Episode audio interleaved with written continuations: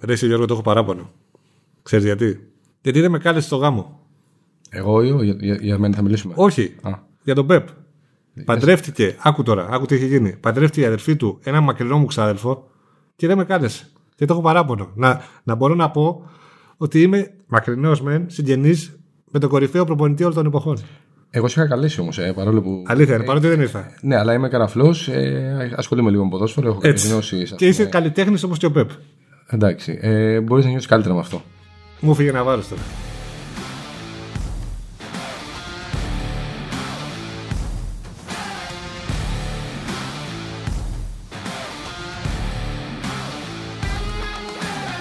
Λοιπόν, από ό,τι καταλάβατε, ε, αυτή έτσι, η ιδιότυπη εισαγωγή ήταν για το ε, podcast που θα ακούσετε εφόσον θέλετε αμέσως μετά, το οποίο βέβαια, Γιώργο δεν έχει ε, τίποτα άλλο ως κεντρικό θέμα παρά τον τελικό του Champions League, τον αγγλικό τελικό του Champions League, με λίγο παραπάνω από Pep γιατί ε, είναι μια δυναμία και των δύο, αλλά νομίζω ότι είναι και ένα ερώτημα που κάνουν μεταξύ τους οι φίλαθλοι.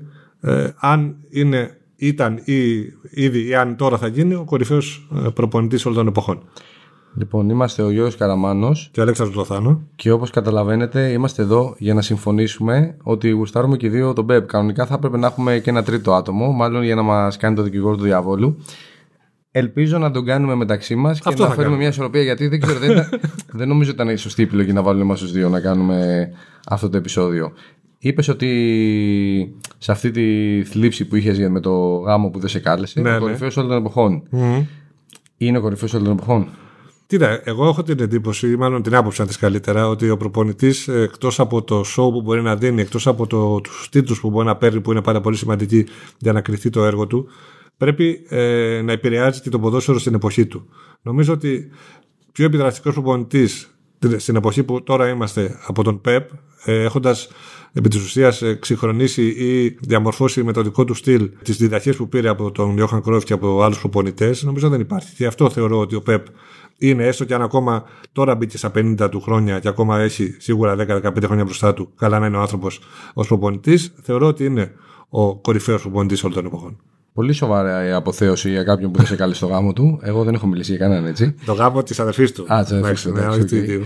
Κοίταξε, η φάση είναι ότι εάν θεωρητικά κατακτήσει το, το Champions League θα είναι το τρίτο της καριέρας του και θα πιάσει τον Κάρλο Αντσελότι και τον Bob Paisley. Κανείς άλλος δεν έχει τρία Champions League. Ε, θα είναι ένα σοβαρό επίτευγμα, οπότε θα έχει και την αβάντα των τιτλων γιατί η κουβέντα περιστρέφεται γύρω από το.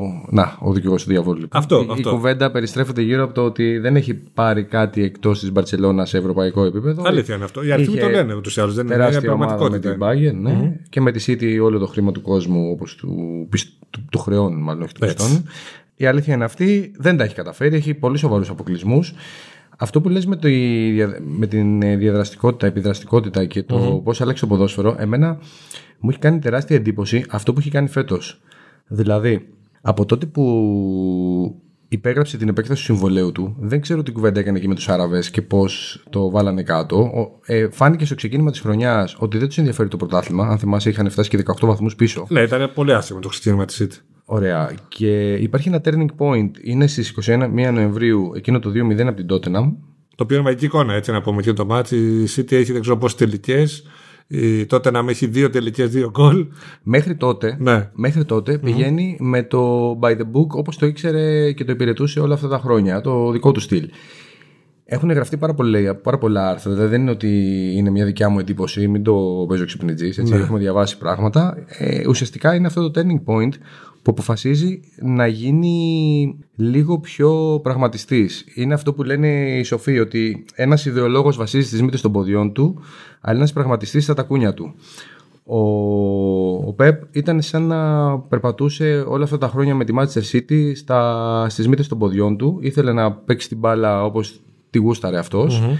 Αλλά είχε αποκλεισμούς τότε να Άγιαξ και Λιόν, δηλαδή απαράδεκτη αποκλεισμοί. Ναι, απαράδεκτη εισαγωγικά έτσι. Ναι, εντάξει, με βάση ποδόσφαιρο την είναι. ε, δυναμική και με βάση την. ε, Και νομίζω ότι φέτος αποφάσισε να αφήσει λίγο στην άκρη όλο αυτό το ποιος είναι και το τι πρεσβεύουν οι ομάδες του και να πάει μεταξύ στις μύτες των ποδιών και στα τακούνια που, που υπάρχει αυτή η σοφία τώρα εδώ που κάνω το, τον έξυπνο με αυτά που λέω και να πάει flat, να πατήσει όλο το πέλμα Ναι. να πατήσει και τις μύτες, να πατήσει και τα τακούνια, να πατήσει σταθερά. Γύρισε όλο το έργο, ε, έπαιξε άμυνα, άλλαξε, έπαιξε ένα false 9 που θέλω να πούμε και κάποια πράγματα για αυτό το false 9, γιατί είναι ένα διαφορετικό false 9 από ό,τι ξέρουμε και θα σου πω μετά τη σκέψη Από μου. ότι εκείνος επί της ουσίας το πιστώνεται ως δημιουργία, παρότι δεν είναι πρώτο που το έχει κάνει, το έχω κάνει πολύ στο παρελθόν, αλλά εκείνο, ε, επειδή λέμε για το turning point, που το χρησιμοποίησε για πρώτη φορά σε ένα μάτ στο Σαντιάγο Μπερναμπέου, έτσι, ένα ιστορικό παιχνίδι όπως το 6-2 της Μπαρσελόνα με τη Real, που βάλει τον ε, Μέση ανάμεσα στους, ε, στα, στα stopper της Real και τα αμυντικά half, εκεί το false 9 να πούμε. Και έχει ένα πολύ ωραίο ντοκιμαντέρ που μιλάει ο Ανρή και εξηγεί όλη αυτή τη, τη διαδικασία, πώς Ναι. το χειρίστηκε ο Γκουαρντιόλα. Είναι φοβερό να το δείτε δηλαδή. Εμένα με ενδιαφέρει πιο πολύ πριν μπούμε στο False Ναι. 9 να, ότι ξαφνικά άρχισε να τον απασχολεί να μην τρώει αντεπιθέσει. Ε, μετά από αυτό το 2-0 έχει κάτι μάτς 0-0, 1-1, 0-1, 1-0. Εκεί που έκανε ένα 28 μάτσα είτε το σερί με 25 νίκες, 21 νίκες ήταν σερί. Τρομερά πράγματα. Θεωρείς όμως Γιώργο ότι εγώ δεν το θεωρώ ότι πρόδωσε τα πιστεύω του. Απλώς τα, τα, προσα, τα προσάρμοσε. Δεν θεωρώ δηλαδή ότι η City άλλαξε τόσο πολύ πρόσωπο. Έγινε σίγουρα πιο κοινική, αλλά δεν έπαψε να έχει ως πρώτο μέλημα την μπάλα. Δηλαδή αυτό είναι το αγαπημένο παιχνίδι πάντα του Πεπ και το οποίο έχει ακολουθήσει από τον Κρόιφ, ο οποίος έλεγε. Και είναι τόσο απλό γιατί. τώρα πάμε στον Κρόιφ, αλλά έχει, έχει ενδιαφέρον.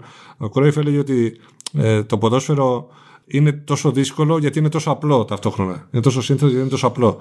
Λοιπόν, και τι έλεγε ο Γιώχαν, ο μεγάλος Ολλανδός, ε, ότι όταν έχεις την μπάλα δεν μπορεί να σου κάνει ζημιά ο αντίπαλος. Είναι τόσο απλό. Δηλαδή, όντως, άμα έχεις εσύ την μπάλα, δεν μπορεί ο αντίπαλος να σου κάνει ζημιά. Είναι, ε, είναι αδύνατο γιατί δεν την έχει ποτέ. Οπότε η μπάλα παραμένει στη City. Δεν την έχει δώσει. Ναι, κοίταξε, η μπάλα παραμένει στη City. Ε, δεν παραμένει στο ίδιο ποσοστό. Έχουν Σαφώς. μειωθεί τα ποσοστά. Επίσης, η διαχείριση της μπάλας έχει γίνει πιο ουσιαστική. Υπάρχει πιο κάθετο παιχνίδι. Αυτό. Λιγότερο γύρω-γύρω. Και η μοναδική ένσταση στο, στο Γιώχαν, καλά να είναι εκεί που είναι. Ποιοι είμαστε εμείς τώρα να το αμφισβητούμε, αλλά εντάξει, Ναι, εντάξει. έχουμε για εμείς την άποψή μας. Λοιπόν, είναι ότι. Έχεις ακούσει που λέει ότι ο πιο εύκολος τρόπος να φάσει ένα γκολ είναι λέει, από δικό σου κόρνερ. Αλήθεια είναι αυτό. Ωραία. Έχει γίνει πολλές φορές. Ναι, γενικώς το να έχεις την μπάλα ε, και να μην είσαι εκτελεστικό, κοινικό και να το τελειώνεις, σου δημιουργεί πρόβλημα κάποια στιγμή. Αλήθεια είναι αυτό. Όπως είπες πολύ σωστά, ήταν ε, εκείνο το παιχνίδι στον Μπερναμπέου. Μυθικό, μυθική εμφάνιση, απίστευτα πράγματα από, τη, από την Παρσελόνα. 6-2 να θυμίσουμε το σχόλιο, δεν, δεν το είπαμε πριν. Ναι, αυτό που πιο εκεί έκανε την εμφάνισή του, αλλά ήταν ο τελικός στη ρωμη που τους μπέρδεψε, που μπέρδεψε ακόμα και τον Άλεξ Φέργισον και που το έχει πει και ο ίδιος και που εκείνο το 2-0 που τους έκανε να μην μπορούν να λειτουργήσουν με τίποτα. Απλά η διαφορά αυτού που έχει κάνει τώρα ο Γκουαρδιόλα για μένα είναι ακόμα πιο τεράστιο γιατί θέλω να σου το πω μέσα από κάποια νούμερα. Ναι. Δηλαδή, όταν έπαιξε το False 9 με την Barcelona, με την γκολ- καλύτερη Barcelona των εποχών και ίσως την καλύτερη ομάδα που έχουμε δει ποτέ, δεν έχουμε δει παλιές. Ναι, όπως έχουμε δει από τις σύγχρονες. Λοιπόν, είχε τον Μέση, τον Άνρι και τον Ετώ. Ο Ετώ είχε εκείνη βάλει εκείνη τη χρονιά 30 γκολ, ο Μέση 23 και ο Άνρι 19. Δηλαδή, Ο Ετώ που ήταν να φύγει, έτσι, να θυμίσω Ναι. ότι το καλύτερο ήταν να φύγει. Απλά θέλω να πω ότι είχε αυτή την τριάδα και τους έβαζε στα πλάγια και έκανε το- να ανοίγουν τους διαδρόμους και ο Μέση να κινείται ε, σε αυτό το false nine. Είχε δηλαδή αδιανόητη επίθεση με τύπους που βάζανε άπειρα γκολ. Ασύλληπτη.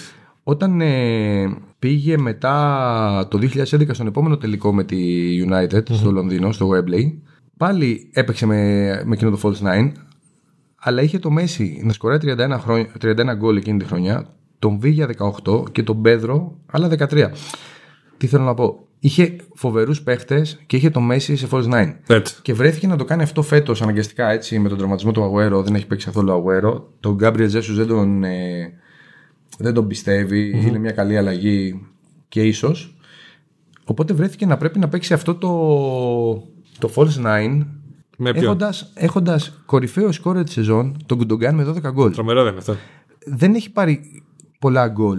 Α, δηλαδή δεν έχει επιθετικούς. Με το Sterling στη χειρότερη του σεζόν επί Αλήθεια. Guardiola, με πολύ πάγκο.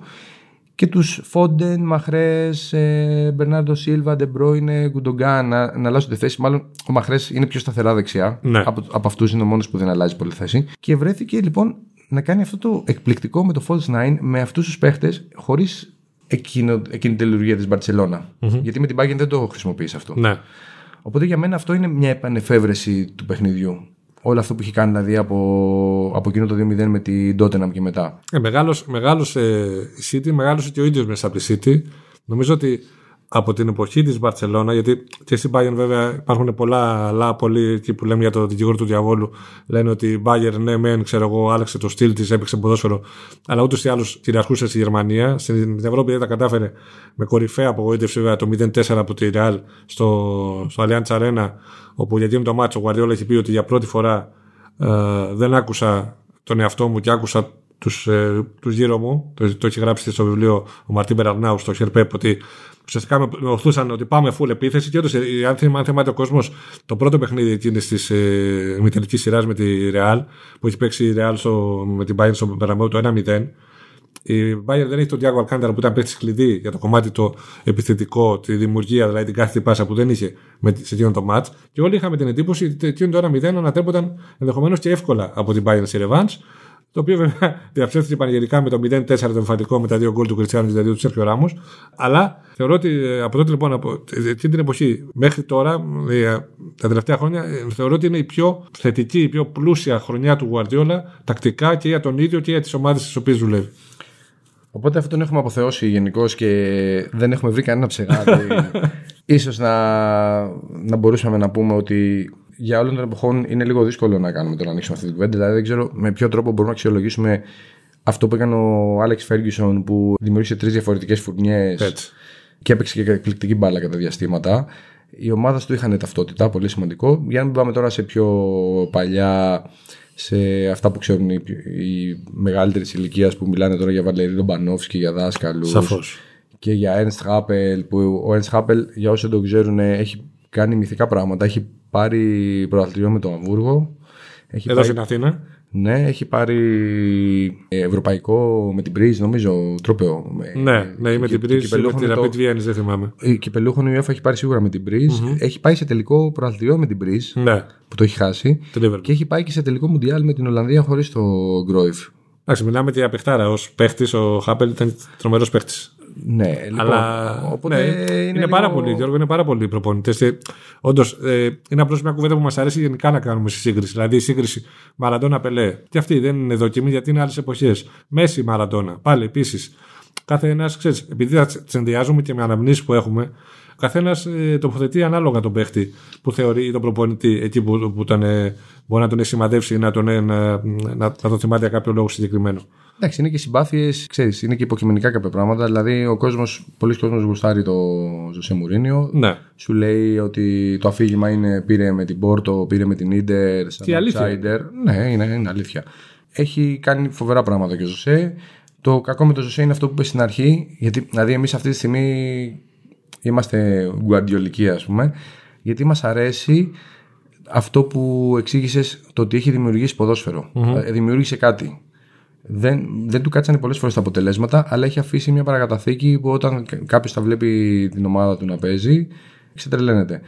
Υπάρχουν και κάποιοι που δεν τους αρέσει αυτό το γύρω-γύρω. Σεβαστό. Δεν τους αρέσει την μπάλα, τους αρέσει το 0-0. Τι γίνεται. Ε, αυτή η δραστικότητα όχι μόνο του Γουαρδιόλα, γενικά της Μπαρσελόνα εκείνης και της Ισπανίας, κατά επέκταση ήταν η ραχοκοκαλιά εκείνης της ομάδας, διαμόρφωσε μια τάση στο ποδόσφαιρο και πολλών να ακολουθήσουν αυτό το στυλ και πάρα πολλούς να το αντιμετωπίσουν. Μεταξύ των οποίων και ο Μουρίνιο, τον οποίο εγώ προπονητικά δεν με τρελαίνει, ε, ειλικρινά να πω, δεν είναι κάτι που έτσι ε, θαυμάζω, αλλά απ' την άλλη τον παραδέχομαι και ως θέμα τακτική, πώ ως στρατηγό μέσα στο γήπεδο και ως αποτελεσματικότητα. Δηλαδή, ε, αυτά που έχει πετύχει αναμφίβολα είναι συγκλονιστικά με την Πόρτα να παίρνει δύο σερή χρονιές, μία το UEFA, μία το Champions League, με την Ιντερ να παίρνει μετά από 44 χρόνια το Champions League.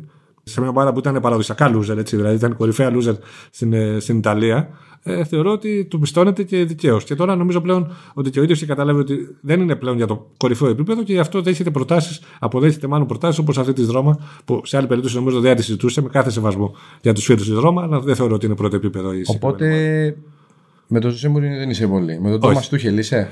Ο δηλαδή, Τόμας μ' αρέσει. Θα το ξανακάνει. Του έχει κάνει δύο ζημιές φέτος. Πάμε στο τελικό. Εντάξει, αποθεώσαμε Πεπ. Το θέμα είναι ότι ο, ο Τούχελ αυτή τη στιγμή δείχνει ότι το έχει. Το ε, έχει μπορεί να κρυφτεί του... στο κρυπτονίτη του Σούμπερμαν. Να το πούμε έτσι. Κάτι έχει βρει και απενεργοποιεί το magic touch του, του Pep. Θυμάμαι ότι όταν το παρουσιάσανε το χειμώνα που αντικατέστησε το Frank Lambert, είχε πει: Είμαι εδώ για να διεκδικήσω κάθε τρόπεο. Και όταν λέω κάθε τρόπο, εννοώ κάθε τρόπο. Και τότε γέλασαν ακόμα και οι δημοσιογράφοι της Chelsea. Και αυτός αγρίεψε. Δηλαδή είχε... Που το έχει αυτό γενικά έχει. Μια... Παρότι φαίνεται έτσι μιλήσει ήρεμο, μετά φορτώνει. Μίλησε ακόμα και για το Champions League. Και τώρα είναι 90 λεπτά μακριά από το να τα καταφέρει. στο τελικό του κυπέλου, έτσι. Μπήκε στην τετράδα, ήταν πολύ πίσω η Chelsea εκείνη τη στιγμή και πάει να κάνει το πιο τρελό. Δεν το περίμενε κανείς με τη Chelsea για το Champions League. Τι παρακαταθήκη έχουν, τι κόντρα έχουν μεταξύ τους, τι φιλία. Κοίτα, α, όταν μιλάμε για τον Γουαρδιόλα και για τον Τούσελ, αυτό που πρώτο βγαίνει, δηλαδή αν ψάξεις και σε μια μηχανή αναζήτησης, είναι ένα γεύμα που είχαν οι δυο τους. Ήταν προπονητές στην Bayern και στην Dortmund ε, αντίστοιχα που βρεθήκαν και τα είπανε ε, σε πολύ καλό κλίμα. Ε, το οποίο δεν είναι εύκολο. Δεν είναι σαν να λέμε ότι πάνε οι προπονητές της United και της Liverpool να φάνε μαζί. Εντάξει, μπορεί και ενδεχομένω να το δεχόμασταν σαν εικόνα να πάνε να δούμε τον κλοπ και τον εκάστοτε σε όλου και οποιοδήποτε άλλο να πάνε να φάνε μαζί. Αλλά στην Ελλάδα δεν το δεχόμασταν αυτό. Στο επίπεδο το, το κορυφαίο, παρότι θα μπορούσε να είναι και φυσιολογικό και μάλιστα θυμίζω ότι εδώ στο Καζέτα ο, ο Αμπέλ Φερέιρα, ο πρώην προπονητής του Πάου και τη Παλμύρας, είχε πει ότι με τον Μαρτίν είμαστε φίλοι και μιλάμε και κάνουμε. Το οποίο είναι απολύτως ανθρώπινο, έτσι, ειδικά από τη στιγμή που είναι και συμπατριώτες. Λοιπόν, οι δύο τους λοιπόν είχαν βρεθεί και είχαν γευματίσει εκείνη την εποχή σε πολύ καλό κλίμα με τον ε, Τούσελ να λέει ότι Εντάξει, γιατί, γιατί θα μιλάγαμε, λέει, εγώ και ο Γουαρδιόλας σε ένα τραπέζι για ποδόσφαιρο προφανώς, για τακτικές. Ε, ο Τούχελ έχει παραδεχθεί ότι έχει πάρει πάρα πολλά από την Μπαρσελόνα του Γουαρδιόλα στο παιχνίδι των ομάδων και αυτό το βλέπουν παρότι δεν θα δούμε ποτέ κάτι ίσως συγκλονιστικό ποδόσφαιρο από τις ομάδες του. έναν Πεπ τώρα με, με Τούχελ έτσι να τρώνε σε ένα Ινδικό, ξέρω και να συζητάνε για το αν ήταν ωραίος ο ο Ποπός στη στάδε πρωταγωνίστριας στη σειρά του Δεν νομίζω ότι θα φτάσουν στο τέτοιο επίπεδο. Να στο χαλαρό, δηλαδή. Όχι. Γνωρίζοντας ειδικά το. Φαντάζομαι και ο Τούχελ είναι το ίδιο, αλλά γνωρίζοντας τον Γουαρδιόλα και τη μανία του με το παρότι είναι πλην ποδοσφαίρου, είναι μια ευγενική ψυχή που του αρέσει η ποιήση, του αρέσει η όπερα. Είναι δηλαδή δεν είναι το συνηθισμένο μπρουτάλ, έτσι να το πούμε παράδειγμα, ε, προπονητών ή ποδοσφαιριστών. Ε, είναι τόσο, έχουν τέτοια μονή με το ποδόσφαιρο και μιλάνε τόσο τα αγαπάνε τόσο πολύ το άθλημα που θεωρώ ότι δεν θα μιλάνε για οτιδήποτε άλλο εκτός από ποδόσφαιρο αν βρισκόντουσαν ή αν βρίσκονταν όταν βρεθήκαν πριν από χρόνια. Ο Τούχη λοιπόν ε, τι έκανε στην, ε, στην Τζέρσι, ενεργοποίησε γενικά όλη την ομάδα, έδωσε ρόλο σε όλους τους παίχτες, χρησιμοποίησε πολύ και με μεγάλη επιτυχία, άμα δεις και τις, ε, τα στατιστικά σχεδόν σε όλα του τα παιχνίδια παίζει με τρεις ε, πίσω. Καταρχά επανέφερε μέσα στο παιχνίδι mm. Τον Ασπιλικουέτα, τον Μάρκος Αλόνσο, ο Ζορζίνιο ξαφνικά έγινε τρομερός όπως ήταν όταν ήταν στη Juventus και τον είχε πάρει ο Σάρι. Ο Καντέ βρέθηκε να κάνει ο Καντέ νομίζω ότι, τελικά. Ο Καντέ νομίζω ότι δεν μπορεί να λείπει από, μια, από καμία ομάδα. Από καμία ομάδα. Δηλαδή θεωρώ ότι θα, θα ήταν. Από πέρσι είχε, μια, είχε μια πτώση κάπως. OK, okay, ανθρώπινο είναι, δεν μπορεί να είναι συνέχεια. Ναι, Παρότι λέμε ότι έχει 15 πνευμόνια, δεν μπορεί να τα έχει. Και αυτά κάποια στιγμή κουράζονται. Αυτό που, που είχα δει εγώ, θυμάμαι πούμε, ότι με τη Mainz, mm-hmm. στα 5 χρόνια που ήταν στη Mainz, μόνο η, η Bayern, η Schalke, η Dortmund και η Leverkusen είχαν καλύτερα αποτελέσματα από τα δικά του στην Bundesliga στην πενταετία που ήταν εκεί. Και ήταν μια ομάδα με αδιανόητα μικρό budget ε, νίκησε τον Guardiola, του έκανε διάφορες ζημιές, του τις κάνει και τώρα. Καλά, φέτος τους νίκησε όλους. Νίκησε τον Guardiola, νίκησε τον Κλοπ, νίκησε τον Μουρίνιο, τον Ζιντάν. Δεν, δεν είχε αφήσει κανέναν. Δηλαδή τους έχει πάρει. Τους έχει καθαρίσει όλους. Ε, Γενικά δεν χάνει. Έχει τέσσερις ήττες mm. από τότε που ανέλαβε με τι ναι, ναι, ναι. όλες τις διοργανώσεις. Αλλά πιστεύεις ότι σε αυτό έχει παίξει και τεράστιο ρόλο και ο Μεντί; Δηλαδή έχει 16 clean sheet σε 30 εμφανίσεις στο πρωτάθλημα. Ναι, είναι μια είναι πραγματικά αποκάλυψη. Όταν έγινε η μεταγραφή, απορούσαμε πολύ γιατί εντάξει, η αλήθεια είναι ότι δεν το γνωρίζαμε ιδιαίτερα. Τουλάχιστον εγώ, για να είμαι ειλικρινής, να το πω την αμαρτία μου, το γαλλικό πρωτάθλημα πέραν των μεγάλων δεν το πολύ παρακολουθώ. Αλλά εξελίχθηκε σε μια πάρα πολύ καλή λύση. Σε μια ομάδα που έχει καεί από αυτήν την ιστορία, με δεδομένο ότι ε, μέχρι ε, να γίνει καμιά άλλη κίνηση που δεν το βλέπω πολύ ε, πιθανό τα επόμενα χρόνια, έχει το πιο ακριβό τρατοφύλακα όλων των εποχών. Δηλαδή τα 80 εκατομμύρια που έδωσε για τον Κέπα, ακόμα αναρωτιόμαστε γιατί τα έδωσε. Δεν εξελίχθηκε. Παρότι είναι καλός τρατοφύλακα, δεν εξελίχθηκε αυτό που περιμένανε στο Stafford Bridge. Και ο Μεντή έχει αποδειχθεί μια πάρα, πάρα, πάρα πολύ καλή λύση. Πού πιστεύεις ότι θα κρυφθεί ο τελικός, Πες μου ένα, ένα δικό σου θεώρημα. Κοίτα, επειδή το είπα και πριν ότι ε, ακόμα και αν έχει αλλάξει η τακτική, ο ΠΕΠ έχει προσαρμόσει σε, με, σε άλλους, ε, σε άλλους, με άλλο τρόπο αυτό που κάνει, ε, θεωρώ ότι το παιχνίδι του κέντρου θα κρίνει τον τελικό. Δηλαδή, όποιος πάρει το κέντρο, όποιος πάρει την μπάλα και όποιος έχει τον έλεγχο, θα φτάσει δύσκολα, γιατί δεν βλέπω ένα ανοιχτό τελικό. Δηλαδή, βλέπω ένα τελικό ε, με αρκετά λίγες φάσεις και λίγα γκολ. Γιατί Εντάξει, είναι, αφότερε βρίσκονται μια ανάσα από μια ιστορική επιτυχία. Η City δεν το έχει χαρακτήσει ποτέ, είναι πρώτη φορά. Η Chelsea το πήρε το 12. Η Chelsea, η οποία, Γιώργο, αυτό είναι συγκλονιστικό. Αυτό με την αλλαγή προπονητή που κάνει μέσα στη σεζόν και φτάνει είτε να το πάρει είτε να πάει σε τελικό ευρωπαϊκό. Έτσι είναι ασύλληπτο αυτό το ρεκόρ. Το έχει κάνει με 4-5 προπονητές μέχρι τώρα. Κοίτα, εγώ θυμάμαι Ναι. Σίγουρα το 2008 που ανέλαβε ο Άβραμ Γκραντ mm-hmm. του Μουρίνιο, το χάσανε στα πέναλτι από το United. Το 12 ανέλαβε μέσα στη χρονιά ο Ντιματέο αντί του Βίλας Μπόας που είχαν δώσει και μυθική αποζημίωση. Ποια, ποια άλλη, δεν θυμάμαι την περίπτωση. Ε, έχει, ε, έχει και, και το, ε, με το κυπελούχον ε, παλι, παλαιότερα. Δηλαδή, το 74 νομίζω. Όχι, το 90, 98. Έχει ξεκίνησε ο Γκούλιτ. Ανέλαβε ο Βιάλιος παίχτη προπονητής και πήρε το κυπελούχον. Το οποίο είναι και αυτό εντυπωσιακό. Και είναι πραγματικά είναι μια τακτική που αποδίδει πολύ καλά από ό,τι φαίνεται. Και, εντάξει, Ξέρεις ότι το έκανε. για, για γούρι, επί λες. τούτου. δεν νομίζω. Δεν νομίζω. Θυμάμαι είχαν. Τον Τούχελ, υπάρχει μια γυναίκα, η Μαρίνα Γκρανόφσκαγια. Ναι, είναι το αφεντικό επί της Η ουσίας οποία της λύνει Chelsea. και δένει στη Chelsea. Είναι, ένα... είναι φοβερό. Έχουν μια γυναίκα εκεί πέρα και τα κάνει όλα. Έτσι, έτσι. Τον το είχε, σωστό. το είχε περάσει ένα interview τον Τούχελ Παλαιότερα λες. το 16. Α, οκ. Ε, πήρε- και τελικά κατέληξε στον Κόντε. Είχε να επιλέξει τον Κόντε, τον Τούχελ και, και άλλος ένας ήταν. Δεν θυμάμαι. Αυτό το λέω, εγώ δεν το καταλαβαίνω. Αυτό, δηλαδή, τώρα, τι σχέση έχει ο Κόντε με τον Τούχελ. Εννοώ από θέμα τακτικής, από θέμα τακτικής προσέγγισης. Δεν λέω από θέμα αποτελεσματικότητας, έτσι. Δεν ξέρω κατά πόσο η Μαρίνα Γκρανόφσκα, όσο ποδόσφαιρο και να ξέρει, ας πούμε, μπορεί να. Σωστό. Ναι, νομίζω ότι δεν ήταν αυτά τα κριτήρια του τι μπάλα παίζει. Μάλλον- αλλά μάλλον δεν πώς μπορεί να φτιάξει τα αποδητήρια, το, το prestige. Τέλος πάντων ήταν πιο grande όνομα ακόμα. Ναι, ναι, ναι.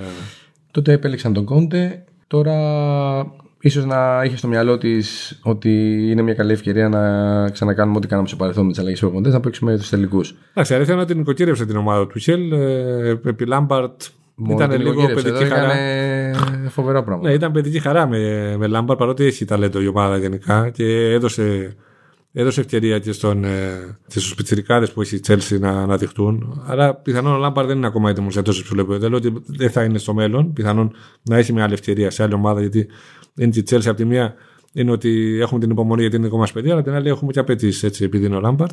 Ε, ο Τούχελ νοικοκύρεψε την Chelsea και νομίζω ότι έχει πολλές πιθανότητες να διεκδικήσει τον τίτλο παρότι εμείς δεν θέλουμε να πικράνει τον αγαπημένο μας Πέπ, έτσι. Να σηκώσει επιτέλους Κοίτα, αυτή θα τη, σου πω, θα την σου κούπα πω. με τα μεγάλα αυτή. Τη δικιά μου άποψη. Ναι. Υπάρχει μια πολύ ωραία έκθεση από, για το ποδόσφαιρο που παίζει ο Πεπ στην, στην Παρσελώνα κυρίως και αναφερόταν σε δευτερόλεπτα, σε κάποιους κανόνες δευτερολέπτων. Δεν ξέρω αν το έχεις διαβάσει. Τα τρία δευτερόλεπτα. Τα 3 δευτερόλεπτα, τα 5 δευτερόλεπτα. Υπάρχει αυτό με τα 5 δευτερόλεπτα που είναι ότι τόσο χρειάζεται ο ανθρώπινος εγκέφαλος για να αλλάξει το vision από επίθεση σε άμυνα. Δηλαδή, τι είναι, έχουν την μπάλα οι αντίπαλοι, Ναι. τους την κλέβει στα 5 δευτερόλεπτα που την παίρνουν και δεν προλαβαίνουν να παίξουν άμυνα, οπότε τους ευνηδιάζει, τους χτυπάς. Θα το κάνεις αμέσως δηλαδή. ναι. Ωραία, ναι. Ε, αυτός είναι ένας από τους κανόνες, από τους κανόνες που χρησιμοποιεί ο Πεπ. Αυτό το πρεσάρισμα, το ψηλά και το αντίστοιχο gegen pressing Δεν την πρέσιν. του Jurgen Klopp. Εγώ νομίζω ότι εκεί θα, κρυ- θα κρυθεί, αλλά δύο φορές η Chelsea κατάφερε και του το κόψε αυτό. Με Ζορζίνιο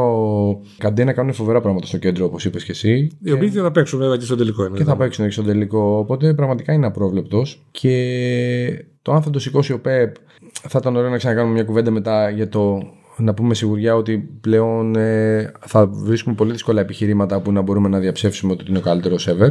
Γιατί θα έχει και τους τίτλους και το παιχνίδι. Αν το χάσει, δεν μου αρέσει αυτό. Δεν θα έχω επιχειρήματα και για λίγο καιρό καλό θα είναι να μην συζητάω για αυτό το θέμα. Εγώ να πω απλώς να ξεκινήσουμε όπως τελειώσαμε. Ε, και επειδή. για το ποιος σε καλεί στο γαμό. Θα το έχω cada- πάντα παράπονο ότι δεν με κάλεσε στο γάμο της αδερφής του. Να πω ότι ο Πέπ έχει. Στην, Πέντε αδελφέ, ξέρω στην εγώ. Και καριέρα ελπίδε του- για να με καλέσει. Στην καριέρα του έχει 15 τελικούς σε μεγάλες διοργανώσεις, δηλαδή ε, κυπέλου, Champions League, ε, Super Cup κτλ. Και έχει μόνο μία ήττα. Έχεις δει κάποιον από αυτούς από κοντά; Έχω δει καταρχήν την ήττα. Πω, πω, φοβερά πράγματα. Λοιπόν, δεν- εντάξει, την έχω δει Αυτό από δεν σε κοντά. κάλεσε, το βρήκαμε. Να πούμε ότι είναι ο τελικός του κυπέλου Ισπανίας το 2011 και είναι το μυθικό 18 ημέρο που παίξαν 4 φορές Μπαρσελόνα Ρεάλ. Θυμάσαι πρωτάθλημα, Α, κύπελο. οπότε έχασες το και δύο τελικό με Champions την League. κεφαλιά του Ή- Ρονάλντο, Είδα ε. είδα το τελικό με τη διαφορά του Κριστιανό. Βέβαια, έχω δει και τους δύο τελικούς που προανέφερες με τη United και στη Ρώμη και στο Λονδίνο. Οπότε δεν μπορεί να μου ψέξει ότι ήμουν εγώ ο Γκαντέμις. Εγώ κλείνοντας θέλω να μας πεις, Ναι. να μου θυμίσεις, τώρα δεν το θυμάμαι καλά. Ναι. Ε, αλλά θυμάμαι ότι έχει γίνει. Ο- Ότι έχεις πάει σε ένα ματ και δεν μπορείς να μπεις και έχεις πάει Βαρκελόνη. Βεβαίως, να το έχει γίνει δεις αυτό. Και, και ενώ έχεις κάνει όλο αυτό το ταξίδι, απλά το βλέπεις σε μια pub απ' έξω. Καλά, θυμάμαι. Είναι επικό. Είναι επικό. Μου- τώρα μου, μου χτύπησες φλέβα και πονάει. Νοέμβριο του 2010. Η Μπαρσελόνα μια εβδομάδα πριν έχει ρίξει 8 γκολ στην Αλμερία του Χουάν Μαλίγιο, του νυν βοηθού του Πεπ και τον έχει απολύσει. Τον έχει απολύσει γιατί επέλεξε η διοίκηση να τον διώξει γιατί τον απέλησε ο, ο φίλος του και νυν συνεργάτη του. Στη συνέχεια η Μπαρσελόνα έρχεται στην Αθήνα και παίζει με τον Παναθηναϊκό Τελικά με 3-0 ένα μάτσο εκείνο το επικό που μπήκε ένας αχαρακτήριστος και έκανε τη χειρονομία με το μεσαίο δάχτυλο στο Μέση μέσα στο γήπεδο. Όπου είχες πάει εσύ εκείνο το παιχνίδι, να θυμάσαι για λογαριασμό της Θυμάμαι, εφημερίδα ναι. που εργαζόμασταν εκείνη την εποχή. Και πήγα εγώ την, ε, λίγες μέρες μετά στη Βαρκελόνη να δω την Παρσελόνα κοντά στη Ρεάλ στο πρώτο παιχνίδι του Ζωζέ Μουρίνιο στον πάγκο της Ρεάλ κοντά στην Μπάρτσα. Λόγω θεμάτων που είχαμε τέλος πάντων δεν είναι Πεντάρα. της παρούσης. Η πεντάρα δεν ήταν. Είναι η πεντάρα. Είναι λοιπόν το μυθικό το 5-0 με το Μουρίνιο Βέτιαλ Θεάτρο που φωνάζει ο κόσμος. Δηλαδή, ο Μουρίνιο πήγαινε στο θέατρο, επειδή είχε πει κάποια στιγμή ο Μουρίνιο με αφορμή ένα μάτσο παλαιότερο της Τσέλση με την Παρσελόνα ότι στη Βαρκελόνη έχουν πολύ ωραία θέατρα για το Μέση ότι έκανε θέατρο. Και δεν μπορέσαμε να μπούμε στο γήπεδο ε, εκείνη το, το βράδυ. Και φεύγοντας απογοητευμένοι ε, για να πάμε προς τα πάνω, να το δούμε σε κάποιο εστιατόριο, σε, κάποια, σε κάποιο μπαρ. Ακούω το 1-0 του Τσάβης στο έκτο λεπτό. Είναι ένας χαμός στο καπνό, εντυπωσιακό. Έτσι, τέλο πάντων, τελειώνει το παιχνίδι. Γυρνάμε πίσω να βρούμε κάποιους που ήταν μέσα στο, στο γήπεδο και είχαν την ε, τύχη να το δούνε. Και τι ξέρεις, αναρωτιέσαι αν είμαι τυχερός που έχω δει κάποια άλλα και ε, μπόρεσα, ή μάλλον τυχερός που η ομάδα έτσι, την οποία συμπαθώ. Λέω τόσο και να το ψάχνεις, δεν είσαι Ναι, τυχερός. δεν είμαι τυχερός. Έτσι, έτσι έχω καταλάβει κι εγώ. Α ελπίσουμε να είναι ο Πεπ. Είμαστε με Πεπ. Συγγνώμη για όσους είναι Chelsea. Εννοείται, τελικό. εννοείται. Απολαύστε το τελικό. και Ελπίζουμε εδώ να θα βρεθεί είμαστε. κάποιος άλλος να κάνει podcast για την Chelsea να το Ναι, ευχαριστηθεί. αν, έχει- αν έχουμε κάποιο φαν του Τούχελ, εδώ είναι καλοδεχούμενος. Μέχρι τότε είμαστε με Πεπ.